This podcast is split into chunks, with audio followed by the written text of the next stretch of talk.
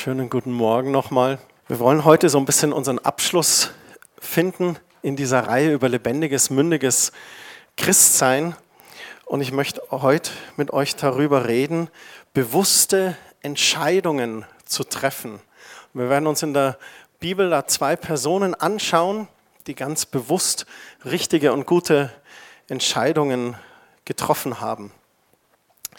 Vielleicht kennt ihr alle dieses Tal der Entscheidungen. Jeden Tag treffen wir unzählige Entscheidungen, manche ganz spontan oder fast automatisch. Mir passiert es sogar manchmal, wenn ich mich in der Früh ins Auto hocke und wohin fahre und ich will eigentlich mal ausnahmsweise zum Edeka und auf einmal bin ich beim Penny auf dem Parkplatz und denke, was mache ich hier? Das sind so Automatismen, die man drin hat. Genau, oder seid ihr schon mal Auto gefahren und du überlegst so nach und dann denkst du an irgendwas und 500 Meter später merkst du, okay, jetzt habe ich gebremst, aber eigentlich gar nicht bewusst. Gefährlich. Wir entscheiden zwischen Müsli oder Toast, Autobahn oder Landstraße, Anzug oder Casual, Adidas oder Nike, Apple oder Samsung, Auto oder Fahrrad, aufstehen oder liegen bleiben. Ihr seid aufgestanden, ich danke euch und gekommen. Wir entscheiden auch, ob wir das schwierige Gespräch jetzt führen oder eben nicht. Wir entscheiden, ob wir in ein Projekt weiter investieren oder nicht. Wir entscheiden, ob wir die Wahrheit sagen oder uns mit einer Lüge durchmogeln. Widerspreche ich meinem Vorgesetzten oder halte ich lieber den Mund? Lerne ich noch mehr für die Prüfungen oder lasse ich es ein bisschen ruhiger angehen? Wir stehen an vielen Wegkreuzungen, meistens rechts oder links. In meinem Leben bin ich auch schon manchmal ab durch die Mitte und das war dann sogar die richtige Entscheidung. Entscheidungen gestalten unser Leben. Sie sind total prägend. Jede Entscheidung macht uns zu dem, wer wir sind. Ich bin sehr dankbar, dass ihr euch heute entschieden habt zu duschen. Es macht euch zu einer angenehmeren Person. Jede Entscheidung formt unser Leben, gestaltet unseren Alltag. Was ist, wenn wir an einer wichtigen Kreuzung falsch abbiegen und nicht mehr zurückkennen? Oder uns die Entscheidungen manchmal so schwer fallen, dass wir unentschlossen bleiben. Aber wir mögen es auch gar nicht, wenn jemand anders die Entscheidung für uns trifft, die dann vielleicht eine negative Auswirkung auf uns und unser Leben hat. Generell wollen wir gern für uns selbst entscheiden. Außer bei den schwierigen Entscheidungen. Ja, entscheid doch du. Im Vater unser, da lesen wir, dein Wille geschehe wie im Himmel, so auf Erden. Und das führt mich zum Thema. Was bedeutet es eigentlich, Jesus auch im Alltag nachzufolgen mit all den vielen kleinen und großen Entscheidungen? Es fällt ja schon schwer, unser Leben selbst zu gestalten, dass wir mit jedem Ja oder Nein schaffen. Und jetzt kommt Jesus auch noch ins Spiel. Also wäre es nicht schon genug, selber zu entscheiden, rechts oder links? Aber vielleicht ist es auch eine geniale Idee. Hilfe von oben, eine Postkarte oder ein WhatsApp aus dem Himmel, direkt in unser Herz hinein. Und vielleicht sagen wir das auch, ich möchte Jesus nachfolgen. Aber vielleicht sagst du auch, naja, aber er muss mir ja nicht überall ins Leben reinreden. Ich möchte Jesus folgen, aber auch selbst die Kontrolle ein bisschen behalten. Wie entscheiden wir eigentlich, die Wissenschaftler sind sich sehr einig darüber, dass wir gar nicht so vernünftig entscheiden. Wir entscheiden mit unserem Verstand nach den Fakten, aber ganz oft auch aus unserem Bauch heraus, aus unseren Emotionen. Unser Gefühl mischt immer mit. Wenn es gut läuft, dann arbeiten Verstand und Gefühl gut zusammen. Dann sammelt der Verstand die richtigen Argumente und unser Gefühl und unsere Lebenserfahrung, die hilft uns dann noch so ein bisschen zu entscheiden. Es gibt da vielleicht so eine ganz einfache Formel. Das ist jetzt die primitivste Entscheidungsformel, die ich so aufgesetzt habe. Ich weiß, Entscheidungen sind manchmal auch schwieriger. Aber es ist so eine Mischung aus Verstand, was sind die Fakten, dann die Erfahrung und das Bauchgefühl. Nach dem Motto, wir sind bisher Seat gefahren, der ist jetzt kaputt, wir brauchen ein neues Auto. Was machen wir denn? Ja, die Fakten sind, ja, Seat, Preis, Leistung, passt. Gefühl sowieso, ja, der war super. Erfahrung und so weiter. Und wir treffen unsere Entscheidung. Dann gibt es aber auch Dinge, die unsere, unsere, gerade unsere Gefühle sehr ansprechen wollen. Letzten Freitag war Black Friday, das Mega-Shopping im Internet und in den Geschäften, alles 20 Prozent. Black Friday Sale. Und da will uns die Werbung triggern. Oder kauf mal ein Auto und du wirst erleben, wie Verstand und Gefühl im Konflikt sein werden. Sagt meine Frau, ich möchte ein kleines Auto, wo ich gut parken kann. Ich sage, ja, ich möchte ein, schon ein Auto. Also ich brauche eins, wo ich gut sehe. Kerstin hasst diese Autos, wo die Motorhaube verschwindet, wegen dem guten CW-Wert. Und ich sage, nee, ich brauche ein Auto, wo ich, ich muss vorne nicht sehen. Ich brauche einen guten CW-Wert. So unterschiedlich kann das sein. Ne? Bei unseren Entscheidungen geht es darum, wer wir durch unsere Entscheidungen werden und eigentlich weniger darum, welche Wahl die einzig richtige wäre. Ich sage das nochmal, das ist, glaube ich, ein wichtiger Punkt. Es geht nicht darum, welche Wahl die einzig richtige wäre, sondern manchmal auch zu überlegen, was macht diese Entscheidung mit mir und mit meinem Leben. Wenn ich jetzt die, diese Entscheidung treffen würde, wie würde mein Leben in einer Woche aussehen? In 1. Könige Kapitel 1, da lesen wir die Geschichte von Salomon, die erste Person, die wir anschauen. Ein junger Mann, der plötzlich sehr viel Einfluss hatte. Er wurde König, sollte ein Volk regieren. Das war in sehr schwierigen Zeiten. Er musste viele Entscheidungen treffen und er hatte gehörigen Respekt vor diesem neuen Aufgabe. Und er tat etwas ganz Kluges, denn er hatte einen Traum und Gott hat ihm in diesem Traum gesagt, du darfst dir etwas von mir erbitten. Eine Bitte hast du frei. Und da bat er ihn um Weisheit, ein verständiges Herz. Und Gott hat ihm diese Bitte erfüllt. Und man liest in 1. Könige 5, Vers 9. Und Gott gab Salomo Weisheit und sehr viel Verstand, Weite des Herzens wie der Sand am Meeresufer liegt, also einen Weitblick, keine enge subjektive Meinung. Und die Weisheit Salomos war größer als die Weisheit aller Söhne des Ostens und als alle Weisheit der Ägypter. Ein IQ von 200 wahrscheinlich. Ja, er war weiser als alle Menschen, auch weiser als Ethan, der Esrachiter, und Heman und Kalkol und Dada, die Söhne Machols, und wurde berühmt unter allen Völkern ringsum. Und er redete 3000 Sprüche und die Zahl seiner Lieder war 1005. Wäre in unseren Tagen gewesen, er hätte mit seinen Büchern Millionen weltweit gemacht. Er redete auch von den Bäumen, von der Zeder auf dem Libanon bis zum Ysop, der aus der Mauer wächst. Auch redete er vom Vieh, von den Vögeln, vom Gewürm und von den Fischen. In diesem Vers 13 ist sehr viel Symbolik äh, drin, gerade in Bezug auf Zeder und Ysop, aber da können wir jetzt nicht drauf eingehen. Vers 14, und sie kamen aus allen Völkern, um Salomos Weisheit zu hören, von allen Königen auf Erden, die von seiner Weisheit gehört hatten. Mit anderen Worten, wenn zur damaligen Zeit irgendjemand ein Problem hatte, eine Schwierigkeit hatte, eine Lösung, einen gordischen Knoten lösen musste, dann ist er zu Salomo gegangen. Salomo hat um Weisheit gebeten und Gott hat sie ihm gewährt. Und diese Weisheit Gottes, die ist wie so ein innerer Kompass, der uns an diesen Wegkreuzungen, von denen ich geredet habe, die richtige Richtung zeigt.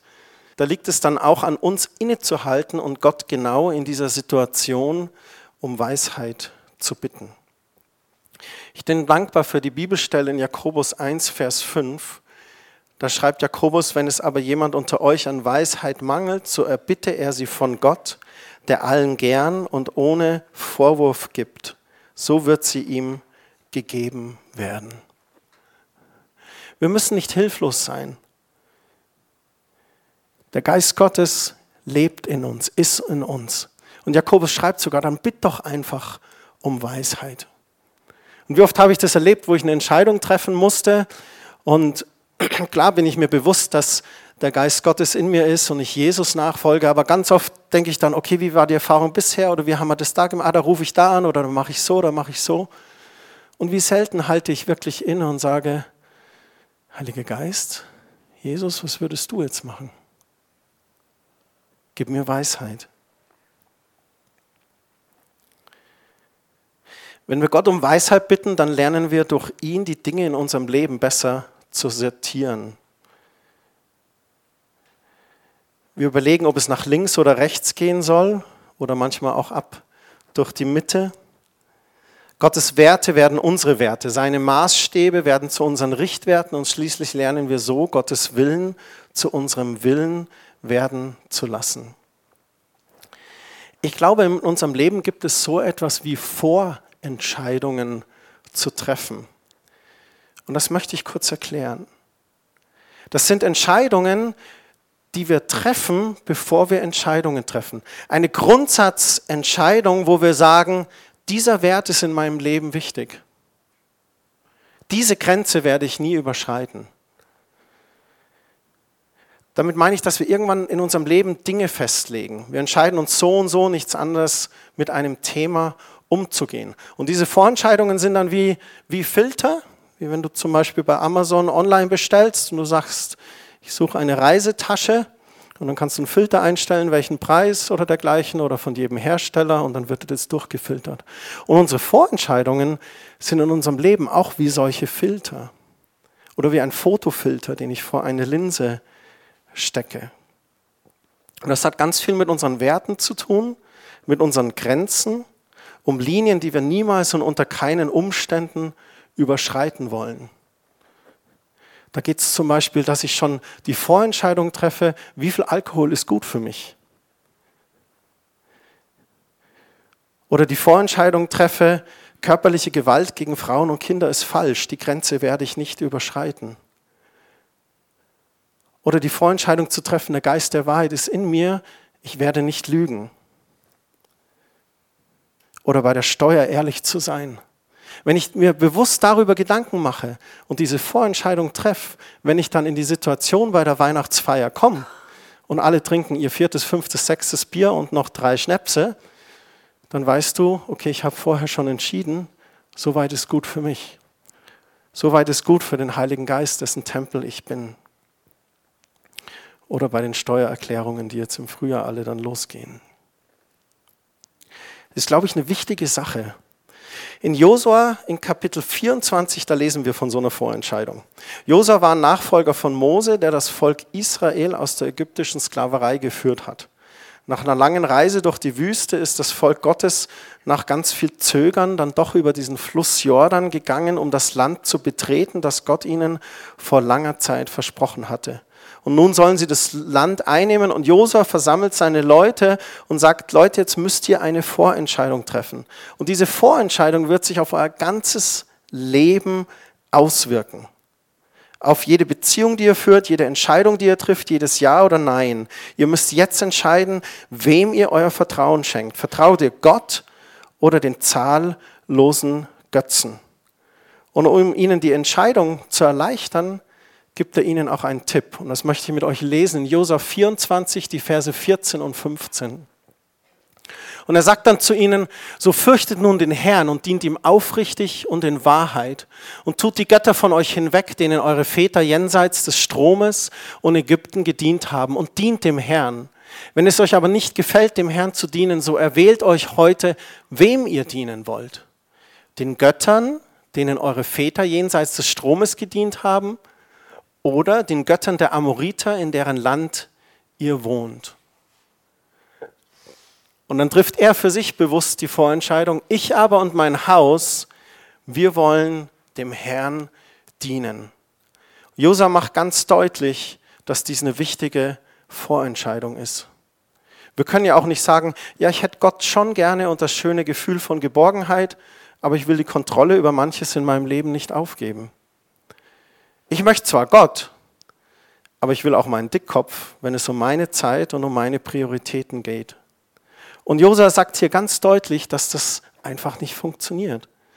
Dass wenn wir lebendiges, mündiges Christsein leben, dass wir irgendwann an den Punkt kommen, alles oder nichts. Und ich weiß, das ist ein Prozess, ein Lauf der Jüngerschaft, aber das ist das, worüber wir reden.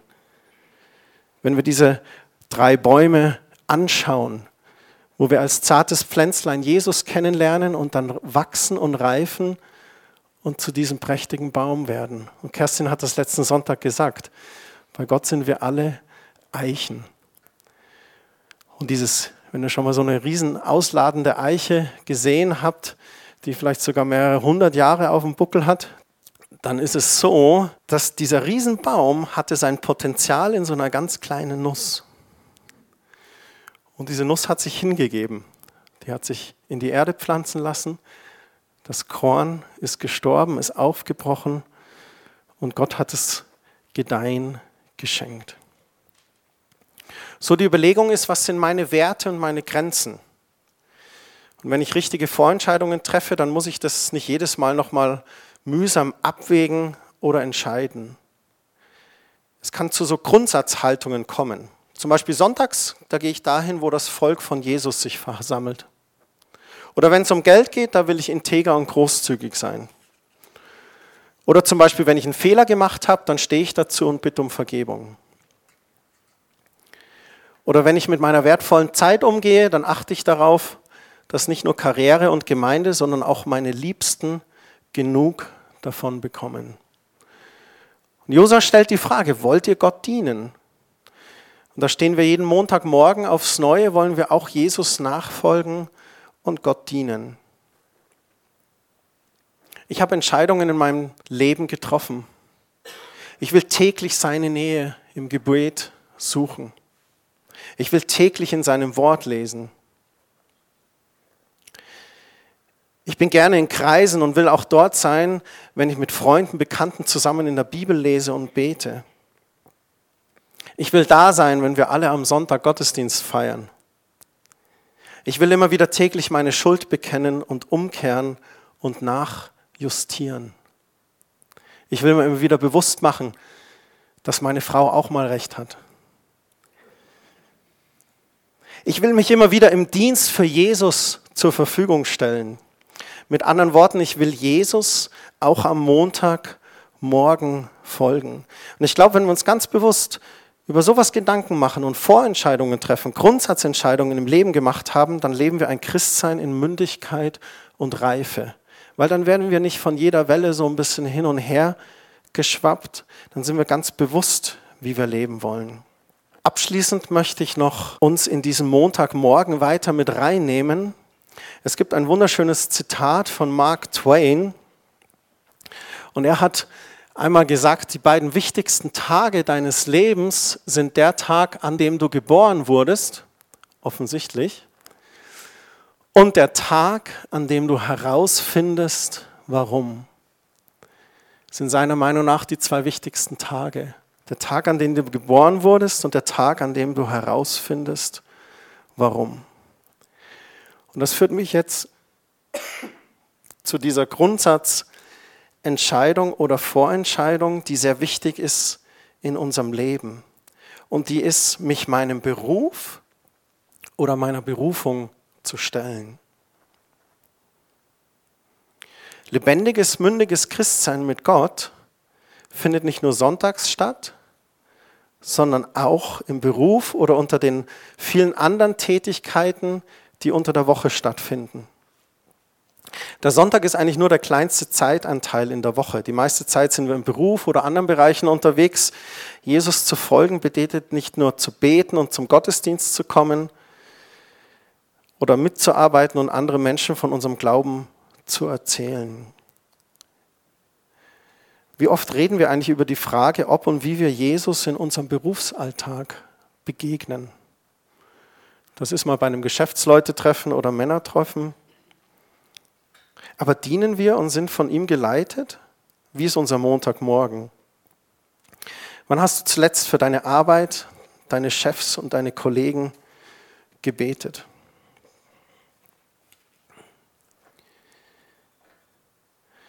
Interessanterweise beginnt Gott seine Arbeit auch nicht mit einer Kirche, sondern mit einem Garten. Und das ist jetzt ein sehr schöner Vergleich.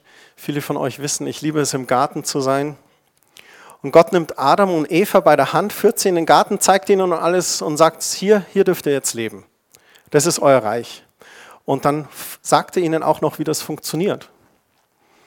Jetzt kommt die Überraschung, es funktioniert durch Arbeit. Es ist nicht richtig aufgeschrieben, was er wirklich gesagt hat, aber ich könnte mir vorstellen, er hätte Folgendes gesagt. Das hier ist zwar das Paradies, aber nicht das Schlaraffenland. Im Schlaraffenland, da wachsen euch die Früchte in den Mund, im Paradies, da wird aber hart gearbeitet. Ihr zwei, ihr werdet diesen wunderschönen Garten kultivieren.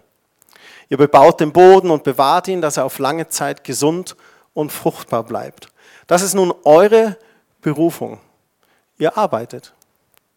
Und indem ihr arbeitet, tut ihr euren Teil und ich pflege, erhalte und fördere die Schöpfung. Ich sorge für guten Boden, ordentliches Wetter, gutes Gedeihen. Und wisst ihr was? Gemeinsam bilden wir ein starkes Team. Und dann gab es vielleicht eine High Five, gell Adam? Und für die Eva auch.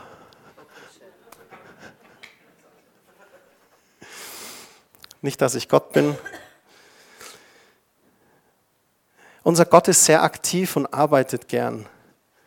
Wisst ihr, als er den Menschen geschaffen hat, da hat er sogar im Dreck gewühlt. Aus Staub. Am Anfang der Weltgeschichte, da kommt er als Gärtner. Später als Zimmermann.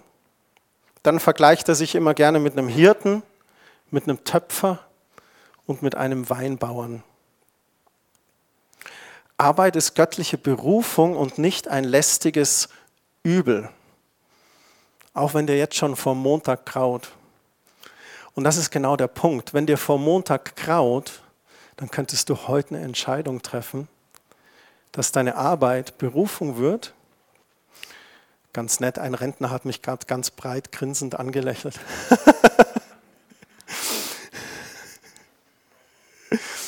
ist auch Arbeit, ich weiß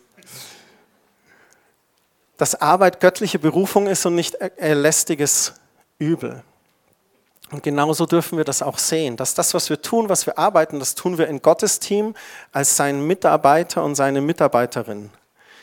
Beruf ist eigentlich Dienst. Jeder, der arbeitet, ist ja auf eine gewisse Art und Weise Dienstleister. Wir leisten unseren Beitrag zu einem Ganzen oder für unseren Kunden.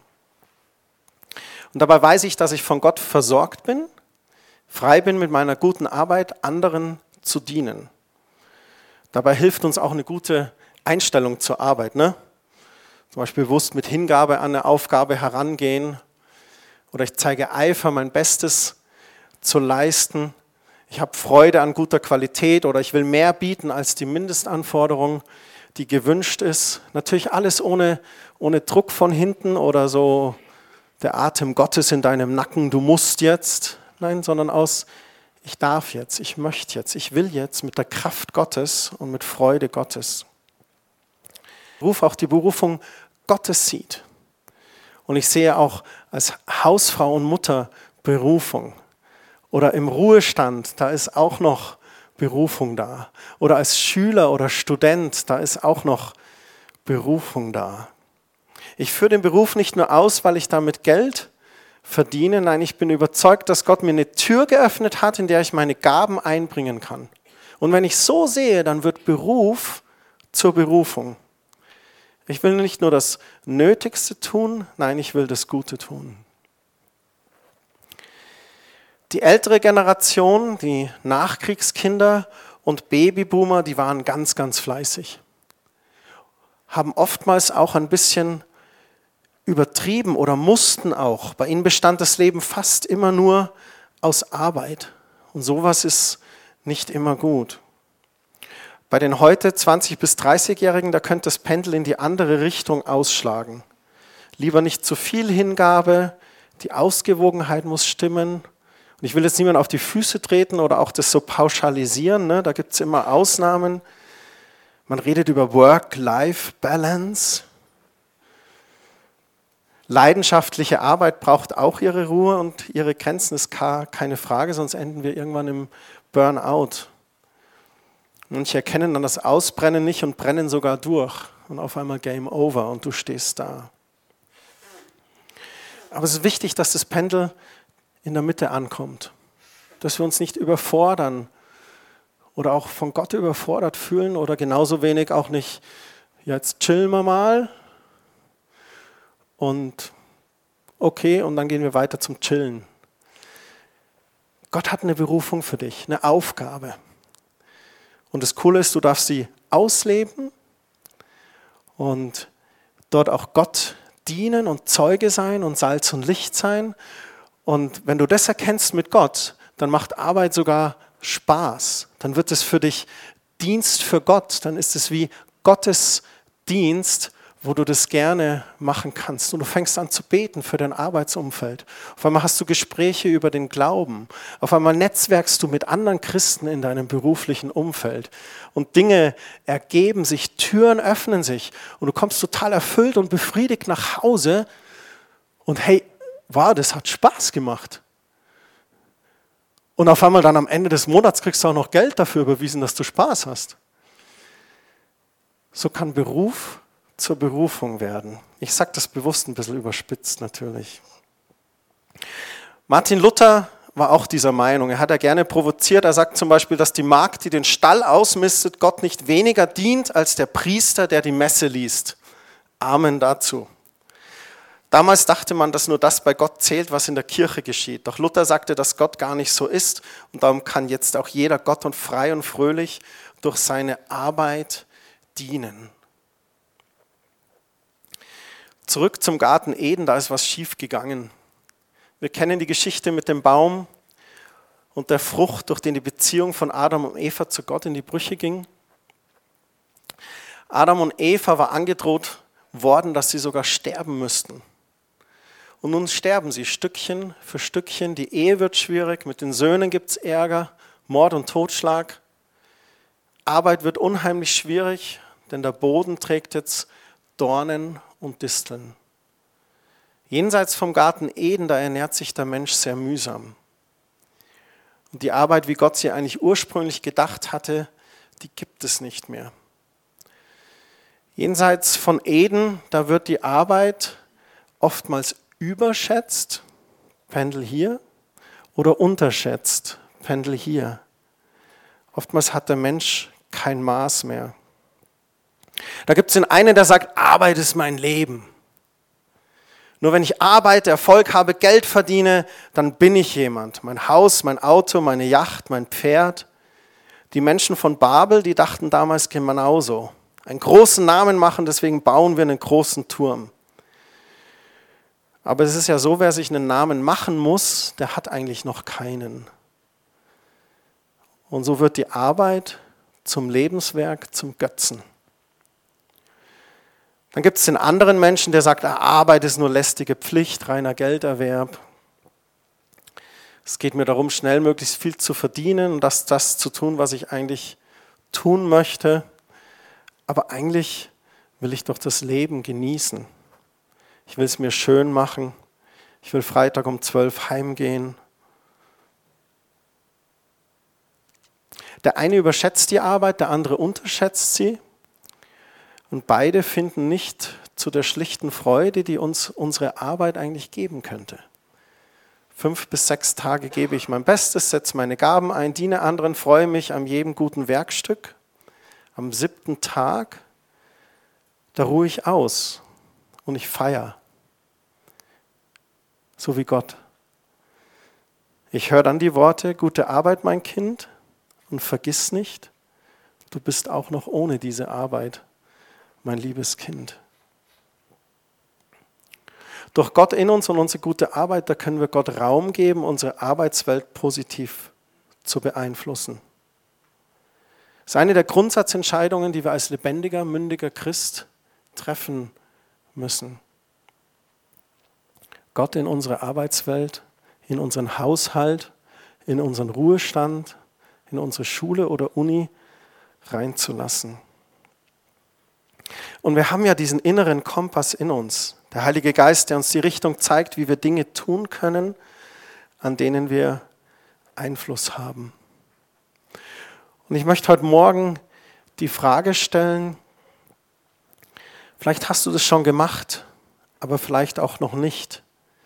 Ich möchte euch fragen, ob ihr die Entscheidung treffen möchtet, in eurem Beruf, in unserem Haushalt, Ruhestand, Schule, Uni, ganz bewusst Jesus zu dienen. Beruf als Berufung zu sehen und euch zur Verfügung zu stellen. Ich möchte einen Moment der Stille geben und dann möchte ich ein Gebet sprechen. Und wenn du die Entscheidung treffen möchtest, ganz bewusst Jesus in deinem Beruf oder Haushalt zu dienen, dann möchte ich dich bitten, als Zeichen einfach aufzustehen und Gottes zu zeigen. Ich möchte ein Gebet vorbeten und ihr könnt das gerne mit nachbeten. Jesus, ich möchte lernen, meinen Beruf als Berufung zu verstehen. Jesus, ich möchte lernen, meinen Beruf als Berufung zu verstehen. Ich möchte ihn als Dienst und Gottesdienst für dich sehen. Ich möchte ihn als Dienst und Gottesdienst für dich sehen. Ich möchte integer sein in dem, was ich tue. Ich möchte integer sein in dem, was ich tue. Ich möchte mit Freude gute Arbeit abliefern. Ich möchte mit Freude gute Arbeit abliefern. Und wenn es hart wird, dann will ich an Jesus denken und ihn um Hilfe bitten. Wenn es hart wird, dann will ich an Jesus denken und ihn um Bitte helfen. Wenn es notwendig ist, dann will ich für Schwache die Stimme erheben. Wenn es notwendig ist, dann will ich für Schwache die Stimme erheben. Meinen Kollegen will ich vergeben, wenn sie mich nerven. Meinen Kollegen will ich vergeben, wenn sie mich nerven. Und ich will großzügig sein, auch wenn die anderen dabei groß rauskommen. Und ich will großzügig sein, auch wenn die anderen dabei groß rauskommen. Ich will auch meine Arbeit nicht erlauben, mich völlig zu besitzen ich will auch meiner Arbeit nicht erlauben, mich völlig zu besitzen. Ich will mich einerseits mühen und andererseits ruhen. Ich will mich einerseits mühen und andererseits ruhen. Dein Wille geschehe in meiner Arbeit. Wille geschehe in meiner Arbeit. Wie im Himmel, so auf Erden. Amen. Vater, ich bete, dass du uns ein ganz neues Bild gibst über unsere Berufung und unseren Dienst im Beruf und Haushalt, Herr. Dass du mit uns gehst, dass du uns Weisheit schenkst, dass du die Last hinwegnimmst und es uns zur Freude machst. Dass du uns dich sehen lässt in all den Dingen, die wir tun unter der Woche. Wir wollen uns zur Verfügung stellen als Salz und Licht für dich. Erinnere uns daran, für unsere Firmen, für unsere Chefs und Kollegen zu beten. Erinnere uns daran, für unsere Familien zu beten. Und lass uns mit einem Bewusstsein in die Arbeit gehen, dass wir dich erwarten, dein Eingreifen, dein Wirken, dein Licht, dein Heil und deine Kraft auch für die Dinge, die wir tun. Amen. Amen.